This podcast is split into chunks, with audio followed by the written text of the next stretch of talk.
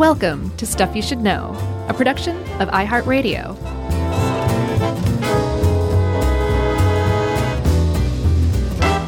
Ahoy and welcome to the podcast. I'm Josh, your captain. There's Chuck, your other captain, and your third captain, Jerry. All of us equal captains here. uh, is out there hovering around silently like the creepiest captain of all. Even creepier than Captain Stubing. Ooh. Um, yeah. And that, of course, makes this stuff you should know. I always loved it when Captain Stubing would have the rare uh, love storyline. Yeah. Throw him a bone every now and then. Yes. So good. He's usually just overseeing the love of others, you know. Exactly. He he was a father figure, so that's why it was off putting when he had his own love thing. How is it all fitting for you? Yeah. But he wants to see Captain Stubing, you know, go all the way. Uh, we should mention, and I wish I knew her name, but for many, many years, one of our young listeners asked us to do Titanic at every turn. Oh. And uh, I imagine that that young girl is now a, a grown woman, probably, who like, doesn't listen anymore. but who knows? Who knows? Also, Chuck, I think most recently it was requested by our Scottish correspondent, Noah. Oh, Don't right. you remember when he said hi last time? Sure. I, I don't remember the Titanic part, but uh, Noah, can, you know, I'm happy for Noah to take the place of this uh, young girl who left us like yesterday's news, yeah. which I can't prove. Used us up and just threw us away, Chuck. Yeah, I think we resisted for so long because the movie is so linked to this event, and the movie, despite its faults, did a really pretty accurate job of, uh, and I know that was important to James Cameron of kind of really telling the accurate story of exactly what happened. So we were like, why bother?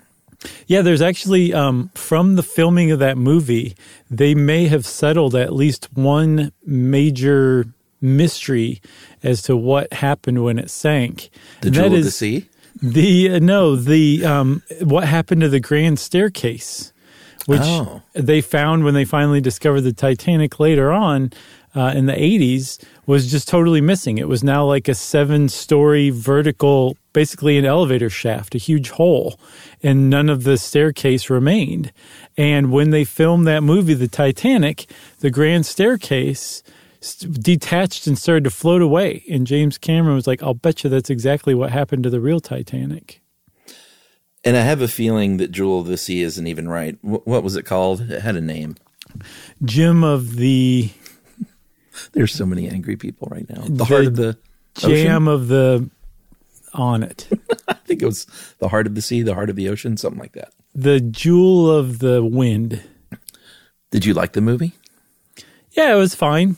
Um, I, you remember Thomas Jefferson's Bible where he cut out all the magic mumbo jumbo and Yeah. just had like the, the morality of the Yeah. whole thing?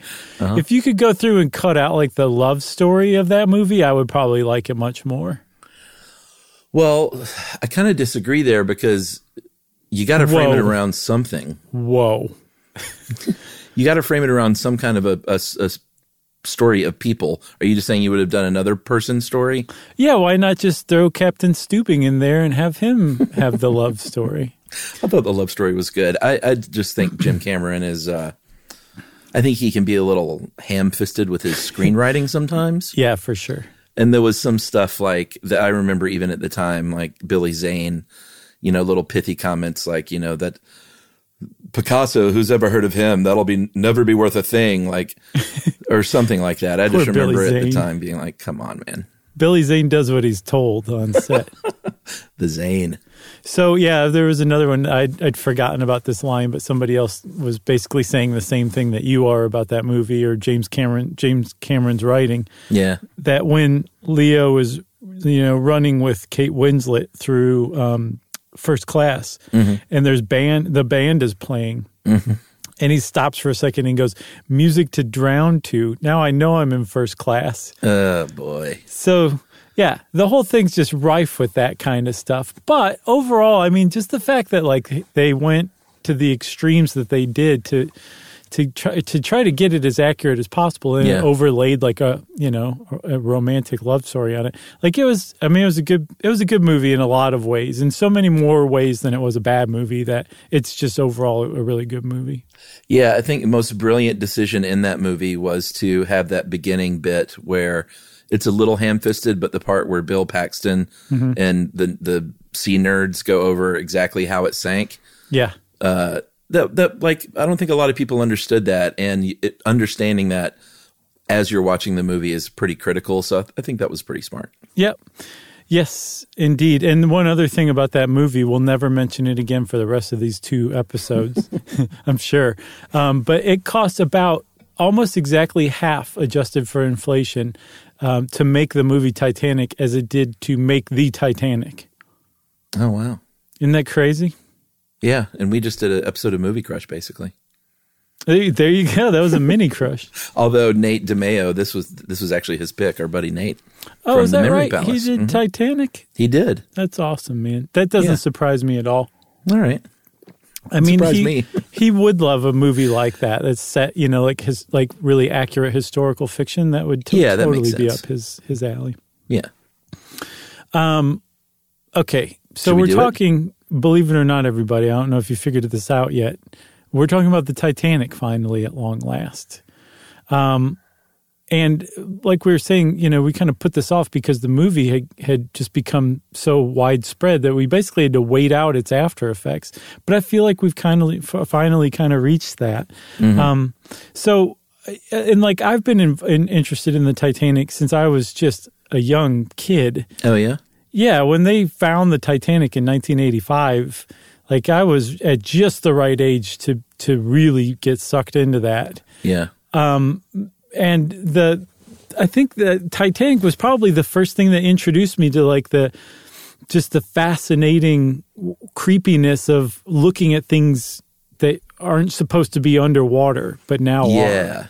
It's just perfect for that kind of thing. Yeah, and it's still really cool. Like I was looking at pictures today of that stern sitting there underwater and it's uh it's it's still just like there's something about it that you can't not look at it and just stare at it.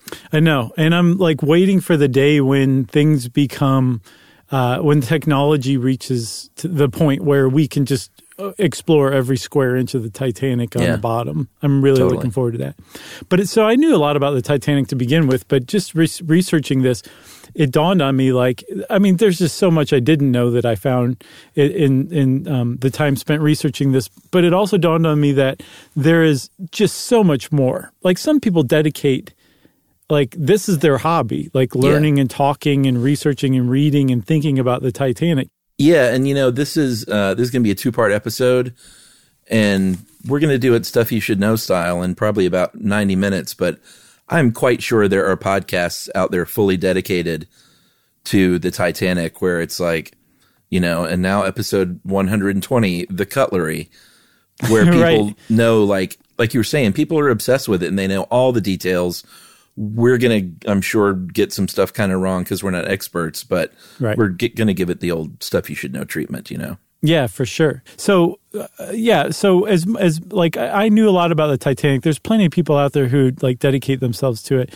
Um, but just learning about this, like it's just such a huge monumental thing.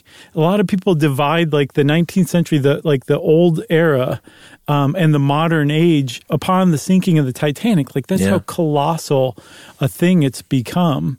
Um, but at the time, I mean, it was actually not that big of a deal. Like it was a maiden voyage of the, the Titanic, but its sister ship, the Olympic, had already sailed, and that was actually kind of a big thing. The Titanic wasn't even sold out um, when it w- underwent its voyage. Actually, in retrospect, that was a very good thing. But there's a lot to learn from the Titanic just just researching it, even if you do feel like you you already know basically everything about it. yeah. I mean, I learned a ton of stuff. Uh, Yeah. and I saw that movie a bunch. So, um, like I said, the Titanic had a sister ship, the Olympic, and it also had another uh, sister ship, which was originally dubbed the Gigantic. But after the Titanic sank, they went back and renamed the Gigantic the Britannic because I thought, I think maybe their they'd be like, "Well, we were, we had enough hubris for to last Yeah. a lifetime with the Titanic." But these three ships came out of a, a dinner actually. Um, w- between a guy named J. Bruce Ismay, who was the chairman of the White Star Line, which owned those three ships, and another guy, uh, what was his name? Pirrie?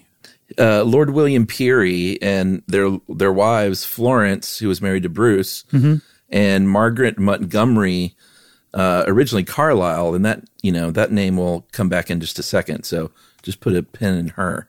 So the um, this dinner was basically about how to compete with the Cunard lines. The Cunard people um, were eating White Star's lunch to a degree because they had just released the Mauretania and the Lusitania, and I think the Mauretania set the the speed record. Um, these things could make it across the Atlantic in five days, which was very very fast at the time, and White Star couldn't keep up. So they decided from this dinner what if instead of trying to make faster and faster ships, we just kind of go with our thing and make them bigger and more luxurious so people want to spend that extra day? It took White Star six days to make it across. People want to spend that extra day because the ship is so ridiculously luxurious that they choose ours instead. And not only was this the birth of the Titanic and the Olympic and the um, Britannic, it was basically the birth of the cruise industry as we understand it today just basically making these huge floating lug- luxury hotels. That that kind of became born from this dinner as well. Yeah, and so they th- said, you know, we want to make them about one and a half times the size of anything that Cunard is putting out there. Mm-hmm. And they started sketching around a little bit, and they sketched up a couple of masts and four smokestacks. And I think by the time they got to the engineering phase, they said, by the way, we really only need three of these. And they said, Right. no, we must have four. We want it to look symmetrical, and we'll figure out something to do with that fourth one, which they did. Uh, became a ventilation system, which was pretty smart.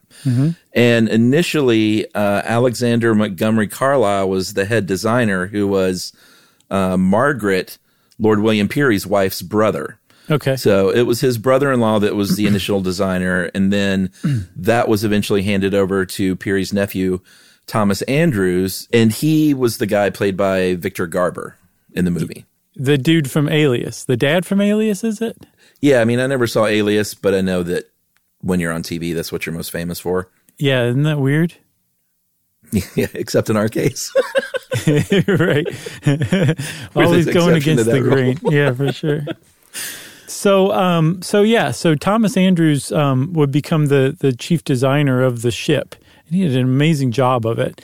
But the ship itself, the Titanic, was um, something like 882 feet long, which is a little longer than the Transamerican Pyramid in San Francisco is. The building in San Francisco is tall. Yeah, That's yeah. enormous. Imagine Just a- tipping that into the ocean. Yeah. And then you have, like, and the Titanic was slightly longer than that. It was also 92 feet wide and it had a gross weight of 45,000 tons. It was just by far the, the biggest ship that had ever been built. And so, like, the idea of bigness and uh, indestructibility kind of was was part of the Titanic's whole jam, like from the outset. Yeah, and there was one sort of fateful mistake, and you know, Titanic is one of those things where a lot of people have, in hindsight, said, "Well, there was, of course, the iceberg, Sure. uh, but there were also this and this and this that happened Right. that could have led to, you know, its ultimate demise." And one of those things was the rivets on the Yeah. Titanic. There were three million wrought iron rivets that apparently, upon further examination, contained about three times the amount of slag residue as was allowable. And uh, I think the result of that was when they're exposed to cold, they become more brittle. And so some people have posited that those, you know, it was a well built ship for the most part, but those rivets could have uh, been weaker than they should have been when push came to shove. Yeah, and I mean, if your rivets are the the weak link in the chain, that's trouble right there. Big trouble. But yeah, not all of them were wrought iron, but enough of them were. And I also saw that they were double riveted, and they probably should have been triple riveted from what from what I saw in some engineering blog. You got a triple rivet. exactly, everybody knows that. Sure. So, um, so they also had two uh, engines on board um, that were just enormous. Each one was about three, thir- 30 feet tall. Yeah.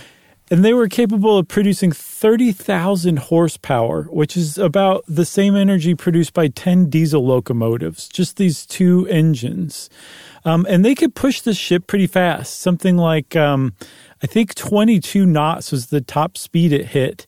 And like I said, the Mauretania had set the, the speed record at something like 23 nine, I think, uh, as far as the record goes, and it lasted until 1929. So the the Titanic wasn't setting speed records or anything like that, but it was still going awfully fast, especially considering the size it, it was. But it was thanks to those huge engines and their the enormous propellers that they outfitted the ship with too. Oh man, those like if you're at home and you can access photographs uh, safely, I strongly encourage you to look up some of these pictures uh, just the pictures of the propellers are amazing. There are two three blade propellers that were about 23 and a half feet in diameter, and then one uh, four blade propeller that was about 17 feet in diameter. And just seeing a photograph of these things is unbelievable to to behold, like how big these things are. Yeah, again, just bigness. It was just a common theme, you know. Um, one of the other things that the uh, Titanic had that was pretty innovative was that so underwater in the hull, what would be uh, beneath the, the, the sea surface, um, as far as the boat was concerned, um, were 16 bulkhead compartments that had all sorts of things. Like one held the coal, or I think multiple ones held all the coal that the uh, Titanic consumed something like 600 tons a day to get that thing to move. Um, and then there were just all sorts of other just just like rooms that were beneath sea level. And each of these rooms had an automatic door um, that would shut it off and seal it. They were watertight. So if any of these compartments caught water, started taking on water, it could fill up. And as long as that door was shut, um, the Titanic would just be able to keep on keeping on, basically. So that was a real. Um, a real innovation that combined with its bigness and and um, just the amount of steel that was put into it combined to kind of create this idea that the Titanic was unsinkable. That's where that comes from, largely from those compartments. Yeah, I think they said two of the four could flood, and they said really up to four of these could mm-hmm. flood. Right. But no more than four. Yeah, put a put a pin in that one. Uh, and on that coal, uh, there were 29 steam boilers. And if you're thinking, like, how much coal, you said 600 pounds, or I'm sorry, 600 tons a day. A day. That was 162 furnaces of 200 men shoveling coal basically nonstop. Yeah, there was actually a fire um, aboard the Titanic. Like the Titanic was on fire when it was taking on passengers, right? Um, and it was because those those coal deposits, one of them had caught fire, and when you have coal uh, that's on fire in that situation, basically the only way to put it out is to use that coal that's on fire. So not only were they, you know, shoveling un- like under routine conditions, they were shoveling even more coal than normal to keep the fire from spreading. Yeah, and that's another one of those things that people have now, some people, experts have gone back and said mm-hmm. the fire uh, could have started up to three weeks before they even set sail, and that it could have weakened um, some of those holds. They yeah. found evidence of like some uh, some burn marks and stuff like that. Yeah, uh, where they said it could have weakened some of that metal, and uh, you know, it, it sounds very strange to have a fire going for three weeks and say, "Here we go, everybody." Right, exactly. But that was the deal. Plus, it also just gets across how enormous Titanic was that it could have a fire and just be like, "Whatever." Right. It's all good. We're we're we're we're the Titanic. But yeah, they they discovered a picture that shows some sort of like kind of a stripe across the hull of the ship that is about where the iceberg hit it and they said that's from that that coal fire we think which is surprising. Still, uh, after all this time, I think that's another reason why the Titanic story is so engrossing. Is there's there's just so much still that people are learning about it, even 109 years on. Oh, totally.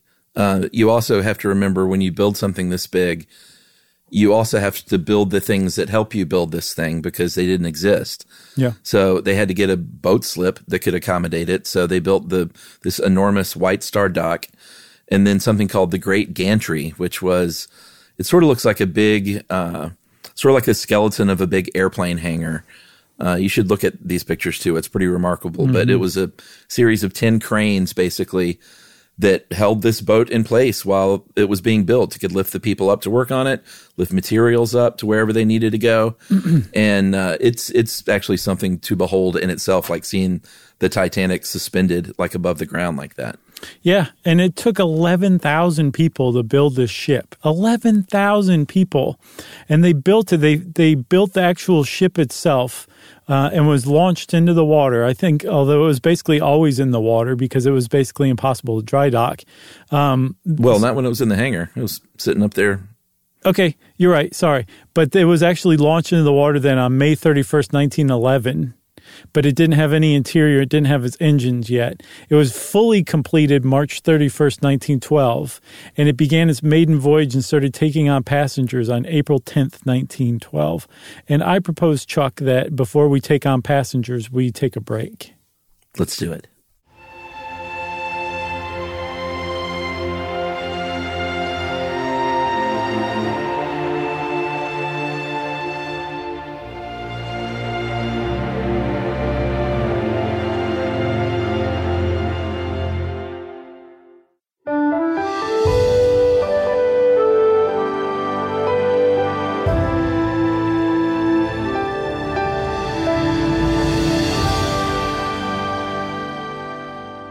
Right, so um, one thing I didn't realize about the Titanic was it's it had three little stops before it left the UK for New York. Uh, it started out in Southampton uh, in, in England, moved on to Cherbourg, France, and then went on to uh, Queenstown, Ireland, before leaving for New York. Did you know that? I didn't know that. That wasn't in the either. movie. That's right. It wasn't. So um, the Titanic cost about four hundred million dollars in two thousand nineteen dollars to make, which Yeah. to, that's that's actually less than Carnival Cruise Line's Splendor, which was launched in two thousand eight for like four hundred and fifty fifty million. So it's actually for for as luxurious as it was, it was a pretty pretty good bargain to tell you the truth. Yeah, and here's my deal with cruises. I, I think we've talked about cruise ships before. I'm not mm-hmm. a fan. I've been on exactly one cruise, mm-hmm. And uh, just not a fan. And a lot of it has to do with the decor, uh, like shopping mall carpet and bowling alley carpet, and you know gold railings and things like that, but not like cool looking. Uh, I, I think if they took a note from the, and maybe they are building cruise ships like this now, but if they took a note from the Titanic and other ships of the day today and had that really nice wicker furniture and some, you know, if not iron, some stuff painted to look like iron and not so much of that shiny gold shopping mall garbage look. I think I would be more into it, a little more classy, refined thing. And I think they could go a long way toward getting people like me on cruise ships. There's some that are like that, like kind of some throwback ones. Are there? I'm pretty sure, yeah. But I get what you mean. That whole, you know, you, all you had to say was shopping mall. You kind of nailed it right there. like when you look at the Titanic, it looks like something the Kellogg brothers would have been keen on. well, it's funny you say that because we mentioned this in the Kellogg Brothers episode, but they had equipment on board the Titanic in the That's right. gym. And the gym happened to be located on the boat deck, which was the same place where the captain's bridge was, FYI, in case Yeah, anyone we ever talk asks about the, you. the various decks? Yeah, I think we should. There are a number of them actually, and they they um, they lettered them by letter appropriately enough. That's right. So there's that boat deck, like you said, uh, where the bridge, the gym, and I think uh, just sort of that nice, lovely pine open deck is. Uh, you had the promenade deck, which is the first deck, deck A, and that had uh, those two first class staircases that you were talking about. Had a lounge, had a reading and writing room, had the all male first class smoking room. Yeah, Only a lot of all male places. Sure. The, they had the He Man Woman Haters Club. Uh, there was the Veranda Cafe in Palm Court, which is really lovely. If you go look at pictures of this as well. Yeah, that that's that's up my alley as well. Yeah, the Palm Court. Mm-hmm. It's nice, right? Yeah, I knew you'd love it because I was like, look at all that wicker furniture. Chuck's going to go crazy wicker. for this. They would never man. allow that in a mall. Uh, what's on deck B? Deck B, friend, I thought you'd never ask, included the first class cabins and suites, the restaurant uh, Cafe Parisien, which was this all male second class smoking room, third class poop deck, which is where the third class people kind of strolled around like gerbils. Um, and then uh, they also kept some of the larger cargo equipment on the poop deck for the third class people that use as obstacles, maybe to climb over and stay fit. Yeah, they tried to hide most of that stuff. Um, Yeah, they yeah. took great care in making sure that it looked just like a luxury kind of hotel and not, you know, and that's one of the reasons why they didn't have as many lifeboats. But you know, we'll get to that. So yeah, that was something that I also didn't know about the Titanic is that the the designers um, and and builders really went to great lengths to make it as luxurious as possible for everybody from first class to third class, which is also called steerage.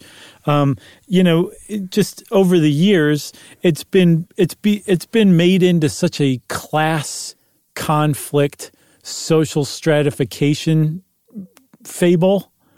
Well, it kind of was. It, it definitely was, but really it just kind of followed the conventions of the day. Yeah. But because of the conventions of the day, a lot of people died who otherwise might not have, which we'll talk about, believe me. Um, it, it's just really, people have kind of glomped onto that. And especially 100 years later, it just seems so bizarre and awful to us.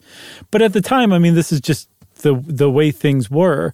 But because of that, you know, that whole idea that it's like, you know, there's third class and there's first class. Um, the the you you just kind of missed the point that that they were like even in third class this was incredible luxury compared to what they were used to for passages like this and it was because the designers purposefully made it that way Yeah, I mean, they were mostly immigrants coming to America for the first time, Mm-hmm. and uh, like you said, it, it it was appropriate luxury for third class. Like it wasn't like the rooms weren't these big open rooms with like thirty bunk beds and no door. Right. They were private rooms. They had doors on the rooms. I think they were were there six people per room down there. i saw four i also saw six Okay, not too bad though. They had little wash uh, basins in each room, which was a really big deal and a big luxury. Uh, although I do think they had uh, only two bathtubs for third class to share yeah among the 700 plus people. one for men and one for women. And um, I saw that explained away as third class passengers probably thought that you could develop respiratory illness by bathing too much. so they okay. probably wouldn't have had much of an issue with that. It doesn't seem as bad as it, it does to us in retrospect. Yeah, I don't think I would have taken a bath. I would have just been. I, it's like I wouldn't take a poop on a bus trip. I'm with you, man. I hope I I, never wait. ever go to jail for any extended period of time because I would have a big problem with the pooping thing. You mean it, when it's just the little silver silver thing in the corner with all the other people in there? Yes, yes. I mean, like, yes, yeah. I think that's a big problem. That would be a problem for me. I think that would be a problem for anybody. I feel bad.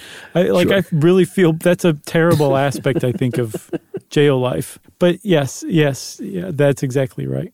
All right. So where were we? Uh, well, ironically, we were on the poop deck.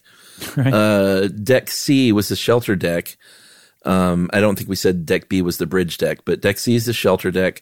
Purser's office there, third class smoking room, second class library and lounge. You know, everything is very divided by class. Everyone needs their smoking rooms because everybody smoked. Right. Yeah, for sure. Uh, saloon deck, deck D. What do you got in there? uh, first class reception room and the dining saloon. Sure. Like they had like if, when you showed up for dinner, you would probably sit in the reception room and maybe like have a drink while you were waiting to be seated. Uh, if you showed up a little early, Mm. That's the Um, best. From what I saw, agreed. From what I saw, the dining saloon, the actual dining room, um, w- was large enough to seat all of the first class passengers at once. Oh, wow. And I think the second class one was just enormous. Second class, like, is almost never talked about when you just generally talk about the Titanic. It's always first or third. But there's a huge second class, um, a huge space for second class. I think it sat a couple thousand people at once. Third class, I think, was enough to serve um, the the uh, third class passengers uh, over three sittings, I believe, maybe even more than that, maybe four. All right, that's still a lot. It is still a lot, but yeah, for first class, you probably had just one sitting.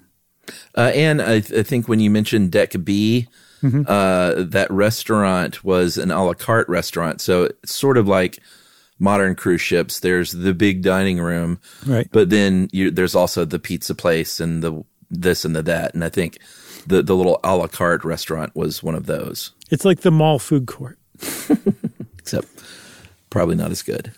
Uh, deck E was the second and third class cabins. It's called the upper deck. And then the middle deck, deck F, this is a little confusing, was the third class saloon, the Turkish bath, which um, they uh, not too long ago got some really good photos of lurking there at the bottom of the Atlantic. It's amazing. But the Turkish bath was kind of like what you call the spa aboard a ship today. Yeah, um, maybe some of the, well, actually, I guess the Kellogg stuff was in the gym. Yeah, I believe it was all in the gym because it was like the shaky band and um, oh, I can't remember what else. The uh, I think the thing where where they would loosen up the poop with the uh, suntan bed. I can't remember exactly, but there were definitely multiple pieces of Kellogg equipment, and it was in the gym. Yeah. Uh, so then you've got the lower deck, the Orlop deck. That's where you, they you could have, play squash if you wanted to. Mm-hmm. Uh, they had a post office. Uh, there was a lot of, you know, people love to send posts when they're uh, on an ocean voyage. I know, but I was thinking about that. You just show up at the post office and they're like, "Okay, thanks. Uh, we'll mail it when when we get to the same place at the exact same time as you." Yeah, that's a good point. it seems so dumb, but I think it's being postmarked by the Titanic, which is you know what you okay, want. gotcha. You're like, uh, there's someone working the post office is literally turns everyone away. Why don't you just hang on to that and mail it when we get there? right. Well, yeah. You're probably better off just dropping it somewhere in New York. You're fine. Uh, there's the carpentry shop, the plumbing shop, electrical workshops. You got to have all that stuff. Mm-hmm. Um, they had these enormous refrigerated rooms that were cooled by these uh, copper pipes, just like miles and miles of copper pipes. And each area, like you could, you could do a whole episode on just the refrigeration of the Titanic and the cheeses and the flowers and the wines and the foods that they had to keep chilled. And they uh, have. They pretty did extensive. They did it after the cutlery episode. Probably so. Um, and so they, we talked about how luxurious it was. Like it was just as luxurious as anything was in the world at the time, the Titanic. Um, with all, but there was also kind of like a, a airy kind of vibe to the whole thing, like the choices in colors and wallpapers and plants mm-hmm. and all of that, and the wicker furniture was all just kind of light and airy and cheery. So it had a, a really nice feel to it um, from first to third across the board. Yeah, like it, steerage wasn't just a rat infested gross place to be. That's how it's always portrayed, you know, like basically a floating tenement is is how I've always seen it portrayed. And I think that's kind of how um, James Cameron did portrayed it too, which is I guess yeah. where I got my impression like you. I mean, the only thing I remember, I think they maybe showed them in their Leo and his uh, and Fabrizio oh, and their little remember Fabrizio, yeah, in their little in their little room, and then of course there was the the Irish jig that they danced right. uh, down there when she decided to you know slum it with steerage. Right. And that did look a little like a like a you know an old pub. And it was a brand new boat. Right. That's what i'm saying. Yeah. So um, I, th- I think I said earlier that the Titanic wasn't full when she set sail. Again, this is her maiden voyage, uh, which accounts for why J. Bruce Ismay, the chairman of the White Star Line, whose father was the founder, I believe, and why Thomas Andrews, the designer of the Titanic and Olympic and Britannic, were both aboard. It was just custom for the uh, the those people who were in those positions to be aboard a ship for its maiden voyage. But there wasn't it wasn't sold out. There was room for something like thirty two hundred and ninety five people total. Yeah.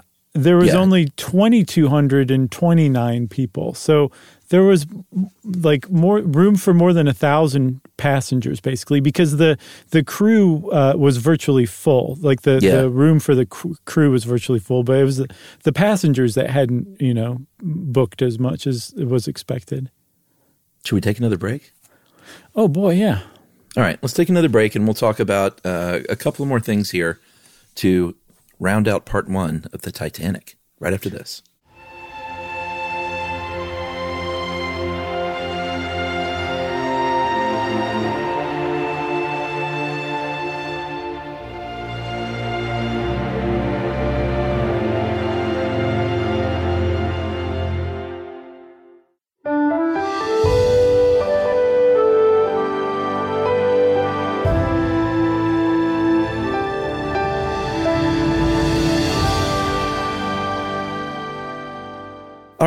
So uh, this thing, I guess we're we're where it sets sail, right? Yeah, I, I believe so. Basically, yeah, at least from being launched in Belfast, right? Yeah, so it started out in Belfast, went to Southampton uh, on April 3rd, and then on the 10th, it went and picked up a few people in Southampton, and then went to France, and then to Queenstown, Ireland, to get some more people. I, like I said, I never knew, like you, that this is what it was doing, oh. operating basically like an Uber share. yeah, I guess so. It You ever done that by accident? No, I never have. I'm very, very careful. I did once, and someone they stopped, and I was like, "What's going on?" And someone got in. I was like, "Really? What's going on?" Is this candid camera? I made a new friend. Oh, that's nice. I thought it was in the cash cab. I don't think he stops to pick up other people. He just asks a lot of questions. Yeah, that's true. Uh, all right, so it's picked up all the folks at this point. Uh, in the end, and there's some discrepancy about the final numbers because a lot of people sold their tickets. A lot of people switch tickets. A lot of people can't quite make it on time. Uh, in the case of Leonardo DiCaprio, he he wins those tickets in a poker game right before it launches. No way they could have accounted for him. No, and actually, I mean, that's not exactly that far off. Um, and I suspect it's based loosely on the story of um, Thomas Hart, who was hired on as a fireman, but um, went off and got really, really drunk and lost his boarding papers um, while he was drunk. And they were stolen by somebody else because Thomas Hart showed up and worked as far as anybody's anyone was concerned as far as the logs went, but it just clearly wasn't that Thomas Hart. Right. Um, he just missed it like that. Uh, there was one one group of wealthy industrialists, starting with Henry Clay Frick, on to J.P. Morgan, and then J. Horace Harding, who transferred boarding pa- papers for suites B 52, 54, and 56 which ultimately were taken on by J. Bruce Ismay. It just turns out all of them had a, reason why they suddenly couldn't go toward the last minute. yeah, I think uh, the unsinkable Molly Brown's daughter. Uh, she was, um, you know, Molly Brown was portrayed by Kathy Bates. She was the hero of Lifeboat Six that really wanted to go and try and save people. Uh, I think her daughter was supposed to come, but she was studying at the Sorbonne, so she did not. So there's a big list of people. They call it the Just It Club. Yeah. And uh, apparently in 1912, the Milwaukee Journal put that number as high as 6,000 people that were saved because they did not sail on the Titanic. Obviously, it couldn't have been that much. It's one of those things, I think, where like everyone was at, you know, the game where Michael Jordan scored whatever points. Right. And, All right. you know, it's one of those sort of things where history uh, fudges itself a little bit. But in the end, they put the number somewhere around 1,324 uh, passengers and those 884 uh, officers, which is a very high ratio of of crew members to passengers. Yeah, there really is. Um, there, and it's speaking of crew. In addition to um, Thomas Hart, there were the Slade brothers, who um, left Southampton after um, passing muster, uh, and went and got drunk, and then came back, and, and they wouldn't lower the gangplank for them again, so they got left behind. Good But- for them. But most of all, there was a guy named Davy Blair who was an up and coming officer for the White Star Line, and he was initially assigned the second officer position, which is huge Yeah, for an up and coming guy. He um, he was at the last minute. I think he sailed from Southampton to Cherbourg, and then at Cherbourg, basically, as somebody who was a more senior officer than him was was given that position, and he was moved off to the Olympic, and he was really disappointed about this. There's like a surviving postcard um, that that is expresses how how upset he was and saddened that he kind of lost that big opportunity. But even more important than that is Davy Blair was on there long enough to be entrusted with the key to the crow's nest locker, which held the binoculars for the, the binocular locker. The binocular locker. It's great. Yeah, I mean, I think there's kind of long been a myth that there were not binoculars on board, but there were. Uh, but yeah, he walked with that key, and that mm-hmm. key and that postcard sold at auction for like 150 grand or something, didn't it? Mm-hmm. As far as I know, yeah. It's amazing. But that's a big deal because later on they would say that had they had binoculars in the crow's nest, they most definitely would have sighted the icebergs in time to yeah. to maneuver away from them. That the lookout said that later on at an inquiry. Yeah, and of course people debated that as well. Um, it's hindsight is twenty twenty, but it certainly wouldn't have hurt. Yeah, you know, no, definitely wouldn't have. So um, I, I, mentioned some wealthy industrialists. That was mostly first class passengers. Were all extraordinarily well above average wealthy people. Like even for wealthy people, they were above average wealthy. Um, and that was reflected in the ticket prices that some of them paid for passage on the Titanic, dude. Yeah, big money. Like in today dollars, anywhere from 66 grand to 120 grand for passage. Yeah, I don't think that fully gets it across because you're like, okay, I can see a billionaire shelling something like that out. You know, it's gaudy and gross.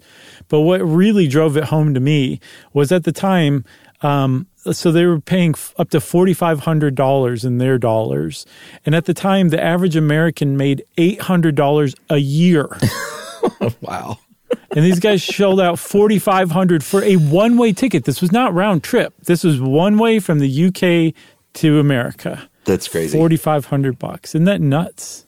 Uh, third class steerage I think even cost close to a $1000 in today dollars, which is a lot of money. I mean 35 bucks back then, but um, that that's not cheap. No, but it was definitely a lot more affordable than $119,000. That's right. So I guess we should talk a little bit before we wrap up about um, kind of the controversy over the size of the ship. Uh, as we said at the beginning, they wanted it to be the biggest uh, and the best, all three of those sister ships, just to be the biggest thing ever, to really rub it in the Cunard Line's face. And that presented some problems, though, uh, one of which was the Board of Trade didn't know how many lifeboats, or at least hadn't acted mm-hmm. on it and said how many lifeboats you should have, because in the 1894 Merchant Shipping Act, uh, they topped out at 10,000 tons and said you need uh, 16 lifeboats if you're 10,000 tons. Titanic was 35,000 tons, uh, and they had 16 lifeboats because that's just where the Merchant Shipping Act ended, and they didn't like the you know the unsightliness of them, so they weren't going to add any. Uh, it does not mean because it was three times the size. They needed 48 lifeboats. Uh, I think in retrospect, they said 26 mm. uh, would have done it. Mm. But as we'll get to, you know, the whole uh, accident, the, the speed at which it sank, it may not have mattered anyway. Mm-hmm. But um, that was one of the big problems with its size. That was a very big problem. Yeah, n- not adding enough lifeboats because they seemed unsightly is not a good move. Um, another one is that the Titanic um, only had like six or seven hours of testing before it sailed. And that was mostly just to check its maneuverability. It was never sailed at full speed before it set sail for America. Um, it, so the testing wasn't very good. And then even even more uh, important as far as lifeboats go, they never fully um, did like a full drill to lower all the lifeboats aboard. And one of the reasons why people died was not just because there weren't that many lifeboats. That was a huge, huge issue, but also because there just wasn't a lot of needed protocol in launching the lifeboats as far as the crew was concerned. A lot of them had, had just had come aboard basically the day before they were they were taking on passengers and, yeah. and didn't even have a post or a position while there were passengers on that first day.